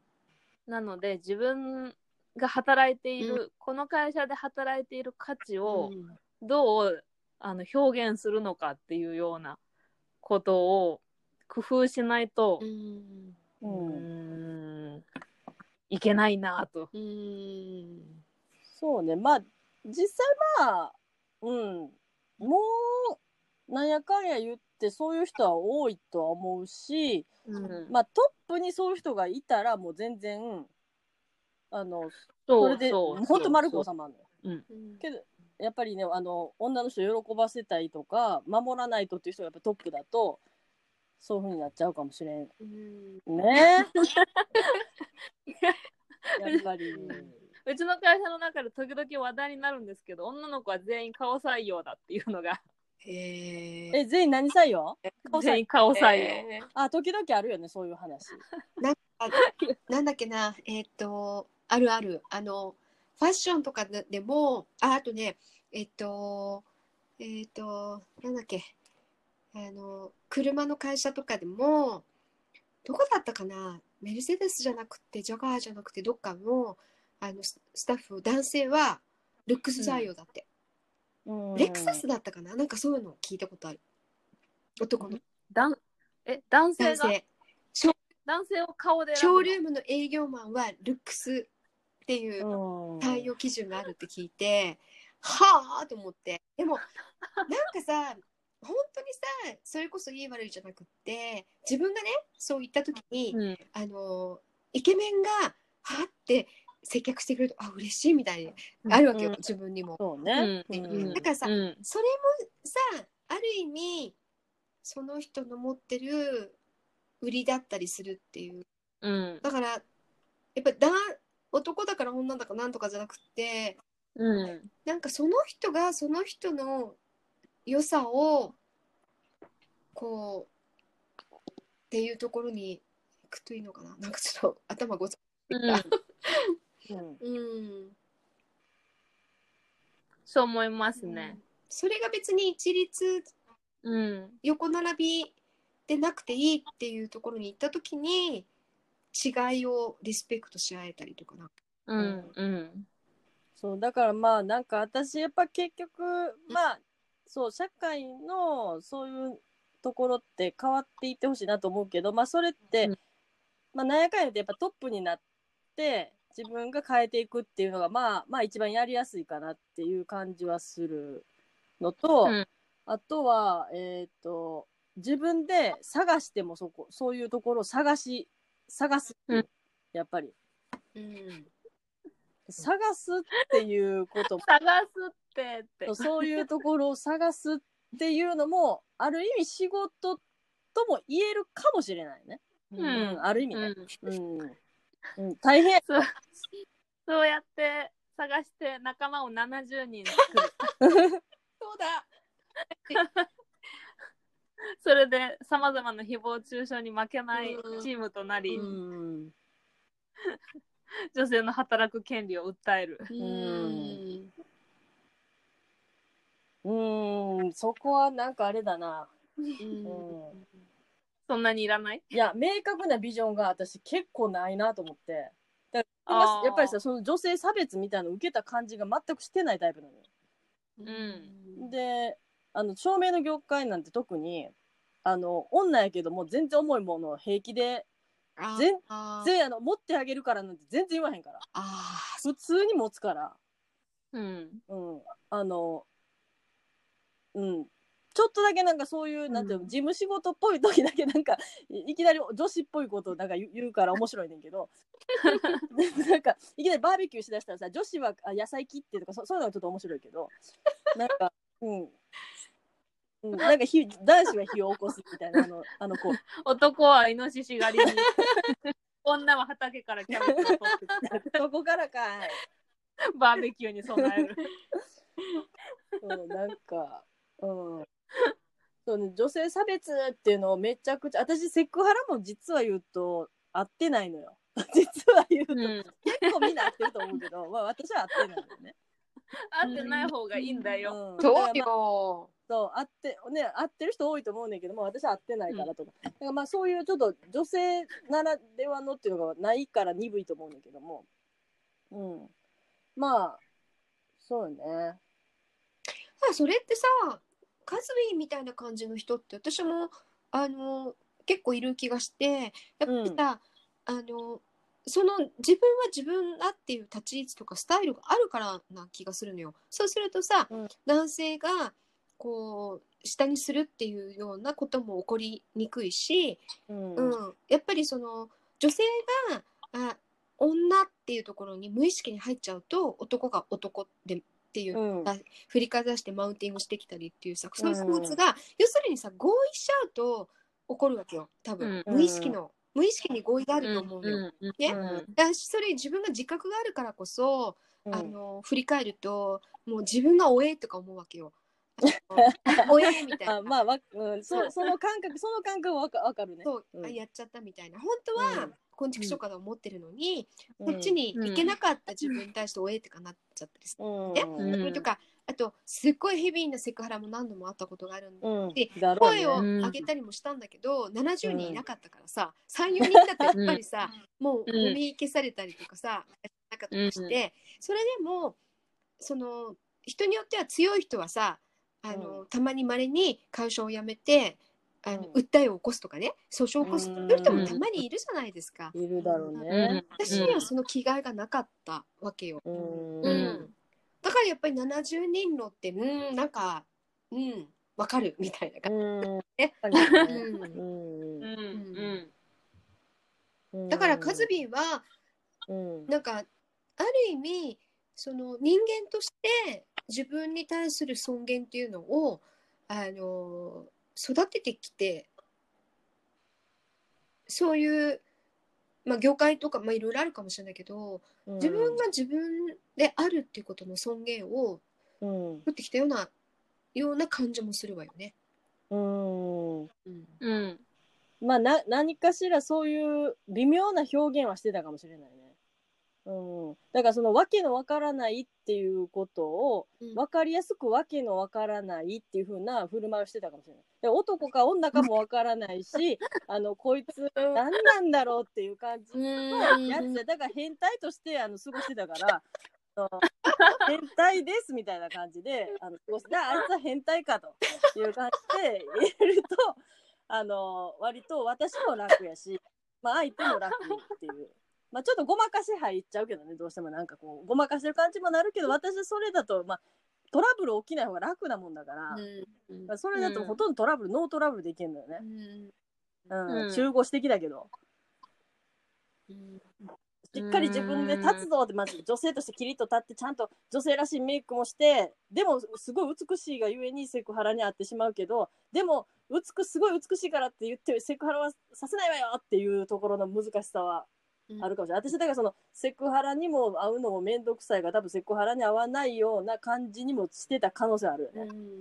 とか言って一応ちょっとなんかセクハラに合ってないことをなんかこうごこうなんていうかな。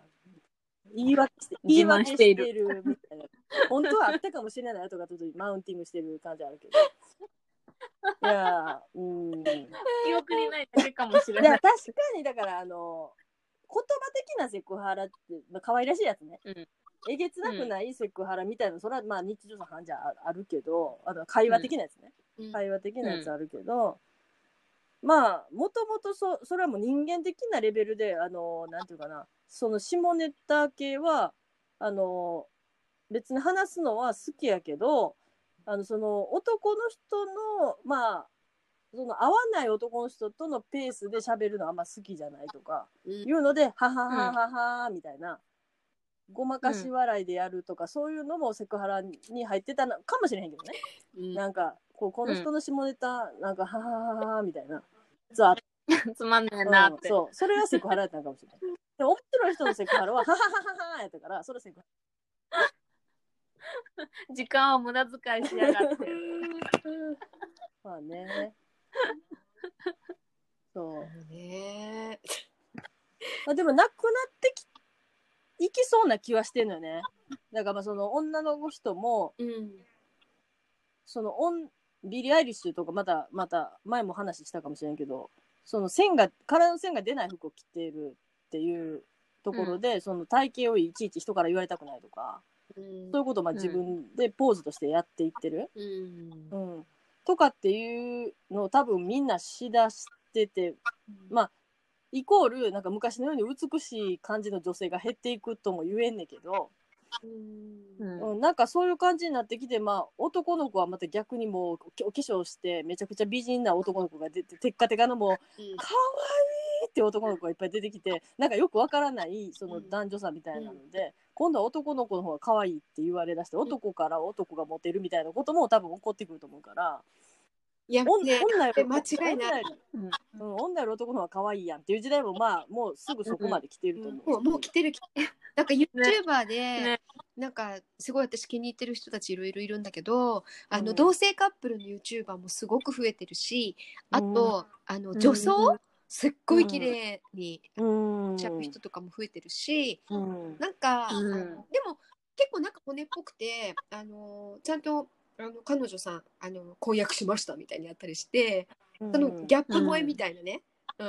うん。そういうのとかなんかすごいいいなと思うのよね。うん。やっぱりさっきの違うあれでも言ってたけどあの選択肢が増える。多様だとうん。なんかこうあいいんだなみたいなのが増えるので、うんなんか自分うんの縛りがうん緩んできたらねうん。いいんじゃないと思うからね。うん。うん。もうちょっとでそのなんていうか男だからあとめちゃくちゃあの可愛いとか、うん。じゃあ女だからめちゃくちゃ可愛いとかじゃなくて男でももうめちゃめちゃ可愛いっていう人が出てくるから、うんでその可愛い男の子の真似をしてる女の子が今度その男の子みたいに可愛くなりたいって言って男の子みたいになってるのか女の子になってるのかよくわからない状態。その感じまでいくともうなんかいい感じに、まあ、ある意味いい感じになるかなと。あそのいわゆる今揉めてるセクハラみたいなのなくなるのかなってそれはもう男女関係なく人間としてうん。ハラスメントっていう状況になってセクハラっていう感じではなくなるかなと思うけど。楽しみだね。なんかさだけどさやっぱり、まあ、映画から今度ドラマのなんだろう引用引用今日は、あのねなんかね、うんはい。こう自粛だからあの禁断のネットフレックスに入っちゃったわけ。おー。私も会員です。そしたらさあの おっさんずラブとか見た？うん。見ましたよ。なんかねセカンドシーズンはもうちょっとお腹いっぱいだったんだけどなんかこう、うん。なんかあのぐらいライトな感じで、うんこうあんまり無邪気にで そのねなんかいろ。しかもいろんな世代ってああいうのが出るのはすごいいいと思って、あのうん。結局さ、うんうん。あのあれなのよねあの頭に入頭とか映像とかでそういうのもあるんだっていうのが大勢の人が見ると、うん。ハードル下がるんだよね多分。うん。うん。うんとうん。私もう一つ気に入ってたのが、えっとあのえっとうん。昨日何食べたって見た？あのそれもえ、それテレビでやってたやつですよね。あそうあのねテレそうそう二人で、男の人二人で住んでる。あれすごいもう、うん私あれすごいすごい好きだった。へ気にーあれもなかなか、ちょっと最初は違和感がありましたね、う私。んどういうふうにり違和感？全然、全然、そう見えない二人だなっていう感じ。その、いわゆるゲイっぽいみたいなうん。要素がほとんどないせ見た目になってるなというのが、最初違和感ありましたね。うんうんうん。まあ、そういうふうに、そういうふうな人もいっぱいいるんだろうな、うん。世の中にはっていうふうに。うんうんうん。そう理解しましたけど。あ。すごくいいいいわよね。いい啓蒙になってるなって。うん。もともと漫画なのよねあれもね。そうもともと漫あ画原作が。うん。そうだからもうあなんだろう。私別に同性愛者でもないんだけど昔からなんか LGBTQ 的な世界観うんに何,、何かすごく惹かれるのよね。結構私もですよ。あの、それこそ私、レズビアンゲイ映画祭っていう、うんあの、映画祭、えっと、30回目ぐらいなのかな。それをやっている会場にいましたので、えあの、レインボー、うんレインボー、レインボー？そうそうそうそう、それを毎年見,、ま、見てましたからね、私。うんうんうんうん。で、あの時、その時にね、なんかすごい私も強く惹かれるものがいつもあって、うん。一応そうじゃないよみたいなポーズをみんな取りたがるんだけど、うん。多分ね、雰囲気的になんかスタッフとかも、なんか僕はそうじゃないよみたいな感じで一応なんか振る舞おうとするじゃないですか。なんか、うん。なんとかわかりません？そういう感じ。うん。うん。なんだけど、私結構、あの、なんかこう、すごく注目しちゃうっていうか、なんか熱いものが込み上げてくる。で、パンフレットにいつも Be Yourself って書いてたのね。うんうんうん。その Be Yourself がもうやっぱり、あ泣けてくるっていうかう、んわかる。もうやっぱりなんていうかな、そこ、うん。結局やっぱ隠さないといけないっていう感じの辛さと、それを打ち明けれるっていう幸せの、この感じ？わかこの隠さなきゃいけないと打ち明けれるっていうところのこの感じがやっぱり自分の中に多分あるんだろうなと思うんだけど、うん、やっぱりその隠さないとっていうか、ごまかさないといけないような人間関係もやっぱあるしあのさっき言ったように迷惑かけるからさいちいち言ってると理解できない人にいちいち言ったらさ一回一回説明しないといけないし自分を分かってもらうためにさ「いや私こういう人間なんですなんとかなんとか」とか言ってもさる。え、え、え？え？とか言われたらさ、もうそれだけで時間取るからさ、分かりやすい感じで振る舞っときゃさ、いいけど、その分かりやすい振る舞いを重ねると多分疲れていくんだけど、うん。自分としてのなんか人間をずっとごまかしていることに疲れちゃうんだけど、うん。それをしなくていい人間関係っていうのってちょっと感動的っていうか。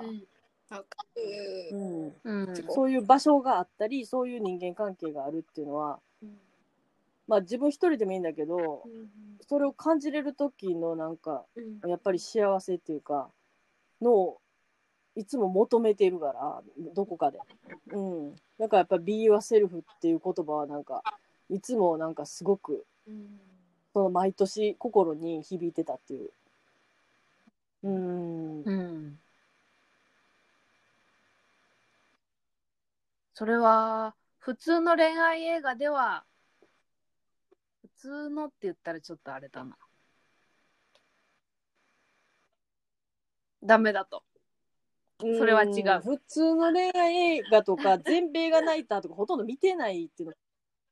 全米が泣いたやつじゃダメかほとん。ど泣かへんから、私あの私はもう、なんだっけど、前ドトールの、ドトールに久しぶりに行った時に、あの席のカウンターの席のところ全部あのプラスチック段ボールみたいなやつでこう手作りしたあの敷居が置いてあったのね、うんブックエンドみたいなところうん。にそのプラスチック段ボールみたいなの挟んだやつ一個一個手作りしたやつを並べてそれ見て泣いたからね。頑張っったね。てもう言うて。そうコロナの全然泣くよりこっちでなそういうので泣く全然ちょっといつも違うのよ。それで泣くのっていう感じのところで人人知れず泣いてるから。人知れずうるうるしてるから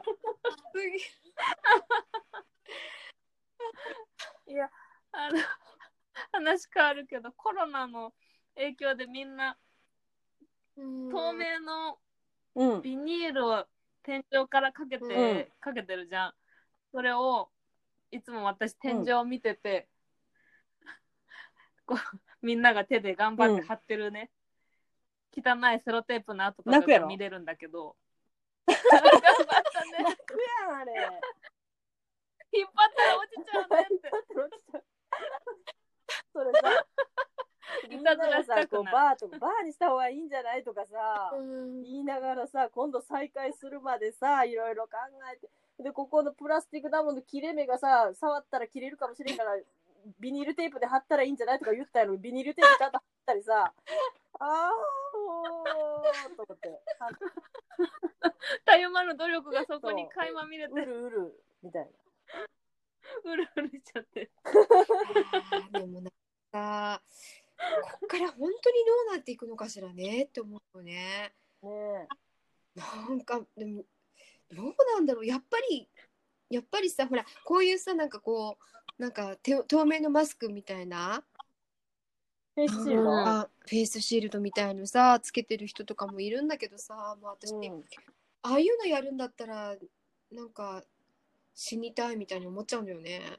うん。そうそうね。だって思っちゃうの、私は。まあ人にね移しちゃいけないっていうさそっち側が結局うん防御する目的は男性なんだけど、うん。なんかうんもともとその延命したいとかさそういう願望が全然ないから、私、うん。なんかこう不老不死とかうん。全然興味がないから、うんなのかもしれないけれどもなんなんなのかしらね。もう消化できない。もうこの。そうだからそこがね私もすごくテーマであの SDGs とかもそうなんだけど一人も取り残さないとか言われてる言われてるけど、まあ、そのうん。要するにみんな生きみんな生かしますからの代わりに不自由が出てくるっていう、うん。あの感じが、わかる。あの感じが、そのさっきの幸せにまた戻るけど、ううんーっていう難しいで一番難しいところ。ワクチンも今度 あの全員に打つとかいう話が出てるとか出てないとかなんだけどうん。私結構ワクチンのあるの打ちたくないタイプで、あ打ち私も行きたくない。ショックとショック状態とかになるタイプなの。なんかわからないけどあのなんか精神的に嫌だからかもしれないけど、いきなり血圧下がった感っていうか体冷たくなったりするから怖いのよなんか。あんま好きじゃないからうん。もともと注射が、うんなんか変なもん体に入ってる感じがしたりとかするから、うんまあ、それだけど、なんか全員の命を守るとか、その、なんていうかな、バランス感覚が難しいなんなんていうんだろうな。うん、そこが。でしいや別に僕死んでもいいからみたいな感じの自由さっていうのを、どうバランス取っていくか。うんあなたは別に死んでもいいんだけどって話にどうしてもいつもなるなると思うんだけど、そのいや他の人に迷惑かけなければみたいな話になっていくあの感じとか、うん。ああ、その、今、どう、死ぬ権利について検討している国もあるよね。スイスとか、う。ん安楽死制度。私結構そこはあのこれからものすごくうんなんていうかなせ成長していくという言い方はあれだけど、よし、株を買おう。いや し死を死に対してのなんていうかなもっとポジティブなって変だけどうん。うん。ことがとてもうん議論されていくと思う。ん。う。うん。うん。うん。そのやっぱりさっき言った戦争を経験した人は死の最悪なところを見てるから生への、あのなんていうかな、対する願望とか、そのうん。尊さとかによってっていうのもあって多分、あの長寿とかっていうのの価値がものすごい、うん。あの分かっている人たちっていうのがいるんだけど、まあ私らの世代はまた全然その辺の価値観がちょっと違うと思うからそれを見たそのこの状態を見た次の時代の人たちの死の選び方っていうのはものすごいこれからあの、うん。テーマになっていく。大テーマだと思うね。うんうん、大々テーマで、あの絶対変わっていくテーマ。今と全くそう。めちゃめちゃ変わりそそうだからその禅っていうのがやっぱりすごくあの、まあ、マインドフルネスって呼び方してもいいんだけどやっぱり私はその仏教的な姿勢感がもともと好きででやっぱりこうなすがままあの諸行無常なんだよねっていうなぜかっていうと一つとして変わらないものはない。そして全員が少量病死っていう同じものを人間っていうのは与えられてるんだっていうふうになるとそんなに大騒ぎしなくていいっていうふうに私は前から思ってるのよね。だからあんまり生と死両方に対してもあんまり強烈な加担してなくてさ冷めてるのかもしれないけれども、うん。うーん。まあなんか痛いとか苦しいは嫌なんだけど病気とか、うん。だからうん。だからやっぱり理想はピンピンコロリで寿命うん、懐かしそうい。それみんな言うよね。そう QOL っていうの。えそれがやっぱり一番いいかなっていうのはそう。思うかな、そうまさにだからそれをしたいがためにしたら変だけどそのために死を自分でタイミングを選べるっていう、うん、うんうん。とこここところに多分行くっていうのがもう私の予想なんですよね。死ぬタイミングを自分で選べるタイマーをかけるかのように。うん。なんかさ NHK だったかな、なんか確かスイスだったと思うんだけど、認められてる国に日本人の女性が、うん。こう難病？もう絶対にあのうん、悪くなるっていう筋ジとかね ALS とか、うんそっち系の人だと思うんだけれどもあの姉妹で取ってそれでもうギリギリまでいろんな話し合いをしてでそれのうん認められるかっていうね、その診断もやるドキュメンタリーがあったのすごかった。でよくやったなと思うのよね。で、あのやっぱり姉妹としてはやっぱり生きてほしいっていう気持ちもある。でも本人としてはもうつる辛い、うん。だから自分で選びたいって言って、わざわざ外国まで行ってでさ受け入れられてああゲスト？あ、あ、ゲスト？あ、ゲスト今、ゲスト。またあの次ゲストを呼びますんで。ゲストはい、どんちゃん、どんちゃん会は第11回はい11回目.今あの次が10回目ですんで。はいはい。おかしい生活感あふれる生活感、こと感じでお伝えしておりビます。ビバーセーみたいな。そうだからねなんかねで結局あの OK が出てでこう点滴かなんかに入れられて、そしてあの、うん、行っちゃうところまで、えうん映像が入ったの。うん、すっごいリアすルでごい。いやあれ私それ見たかな。NHK すごかった。よくね。で本人たちもそれを受け入れたからね素晴らしい貴重な番組だったと思うのよね。すごいと思った。うん、さすがにちょっとこうかき乱された。うん。だけどその後に、うん。あのーその残ったね姉妹がこのあのその彼女の写真と一緒に日本に帰ってきてでこう解解雇論うん。解雇するわけよ。でもねとてもねあのーやりきった感じで明るかったのよね残った。だからねすごくね、だからカズビーの言う通りああいう形を一つ理想として見ていく人が増えるんじゃないかなって気がする。うん。うん、うん。関係者が納得した形で選べるっていうことですよ。うん、悩みながらも合意して、うんそこに向かって進んでいくっていう形だったのね、多分あれは。うんうん私が最近見てるドラマは、あ、あのー、8回目のポッドキャストでみちこさんが紹介してくれた、うんあのやつなんですけど、アップロードっていう Amazon プライムで見れるどんちゃんが見てたわ。ほドラマで、自分の記憶、自分があの死ぬ時に自分の記憶をクラウド環境、仮想環境にうん全部アップロードできて、そこで暮らせますよ、う。うん。一生ねっていう形で死んでる人と生きてる人が、まあ、話したりあのーなんか特別なところに言えば、うん。行けば触れ合えるとかそういう死後の死んだら永遠の仮想うん環境で生き延びることができるっていうような、いや本当そ私もそれやと思う。それが本当に、あのなっていくやつやと思うん。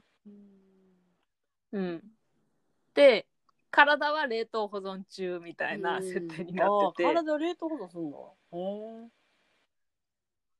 将来記憶と体を合体して生き生き生き延びるっていうか復活できるかみたいな、えうーんうん、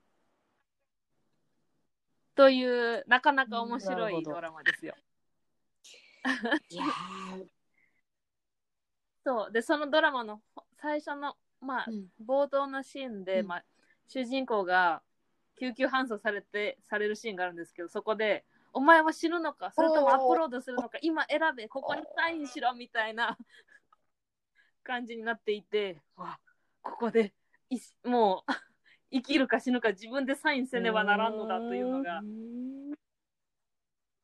まあその安楽死をするにしてもですねこう死を死を目の前にした時に自分で選べるっていう未来は来るんだなと。うん。うん。うんうんうんああなるほどね。あそれで今マイナンバーカードとつながったな、マイナンバーカードお？意思書くとこあるのよ。あの臓器提供じゃないけどなんかあの IC カードあみたいなやつのけ？ななんていうの？電子カードっていうの？えーそうだっけ？うんに確かか確か書くところがあったはず意思意思を右下かなんか左下かなんかにえない？ないよ。あ、待って。なんかあるわ。あ？そう書くとこあるよね。それに多分、うんその死に対して多分私たちって極端にさあの子供少子化に向かっていくから、うん。家族の判断も得れないような状況になっていくはずなのよ。うんうんそれが多分私の予想ではそのマイナンバーカードと今あいわゆるアップルウォッチと言われているようなものをセットにして抱かせて、でそこのまあ普段から持っているそのアップルウォッチみたいなものでそれが判断できるような状態にして何か有事の時には、まあそれと連動させて判断するってことになっていくのかなっていう、うん、個人番号と、うんうん、バイタルデータと。うん。なんかついこの間聞いたんだけどあのみんなマイクロチップを体に入れるような時代が近くなってるとか言うね。うん、それで医療データとかがもうここで埋め込む、うん、あそういううん。うーん本当に全員やるとかあるの？とか思うんだけどでもやっぱり、そういう時代、うん。なんかなんかもうちょっと本当にもう消化できないし受け入れきれない。うん。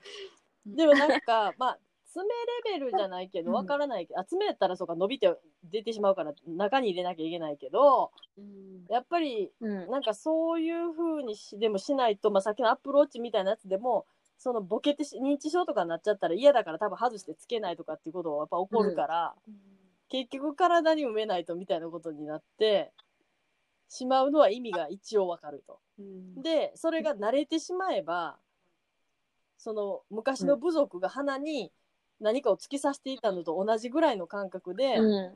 あのえなんで昔の人はなんで入れてなかったの？何で判断してたの？って言ったらえ昔の人はなんとなくあの人はああいうふうに思ってたよって判断してて、信じらんないってなると思うのよ。っていうぐらいやっぱり時代って常識がゴロゴロ変わるからえーそうよね。結局普通になっていくというふうに私なんとなく思う。そうよね。っていううんっていういう感じはしているね。でそれが私の生きてる間なのか、その私の生きていない時なのかはわからないけど、それは多分なっていくと。でそのさっきの同性カップルの話にもなってくるし、要するに子供を作るということに対して、うんまあこれからどうなっていくかわかんないけど、うん。こういう続き方をしていくかな、まあ、昔の人は多分親の面倒を見てねみたいなことも子供に託したりしながら多分産んでたはずなんだけど、うん。そういうことじゃないってなってくると、うん。判断する人っていうのがもう自分の意思みたいなところうん。その自分の意思って誰が測るのってなった時に一番まあ分かりやすいのはやっぱ埋め込みチップになってくるね。うんうんうん。すごいベネフィットが大きいと思いますね。チップで管理される。正し正しくく管理されるっていうそこがまあそう変な人が出てきたら怖いけど。うんその昨日、うんちょっとくだらないニュースですけど、あの、10万円の給付金を、えー申請したら、住所で、えー以前行った万引き？窃盗？なんだかな？あの、郵便局でバイトしてて、そこで7万円をうん。奪い取って、えーとんずらした人がうん。10万円申請して、所在地がバレて捕まったっていうニュースがあって、えー、正しく管理されることで、こういった小さな、いや、あるいは大きな罪が、どんどん裁かれていく。面白うん。まあ、罪が、システムが正しく動けば、罪は一瞬減るでしょうが、すぐ 新たなる罪が生まれるんじゃないかなとは思うん面だけど。白い。面白いい。やー税金のこととか、その管理とか話し出すと、これはもう第2部になりますな。じゃあ、そう。一旦ここまで自由も全部含んで、そうよね非。常に壮大な話となりました。あとあの今言言おうって言いかけたのは宇宙人がもう実際に、あのどっかに一緒にもう生活をしてるっていう説も結構き聞いてて、うん。そうまた いろんな名乗り、名乗り出てほしい。うん違う星から来たよって。そうだからなんか面白いまあ面白がる面白がるのが一番いいのかないろいろうん。変化してねこれうん。うん。変化と違いを楽しめそうるぐらい、そう心ねの余裕を持意って。外とそそれ確信ついてるかもね変化と違いを楽しむ動物やっていうねうんあそれそれが一番だそれそうね。なんか結局何を目標にしたらいいのって生きる何の生き生きたら生きる目標にしたらいいのっていう人にはそれを言ってあげるといいかもね。うん。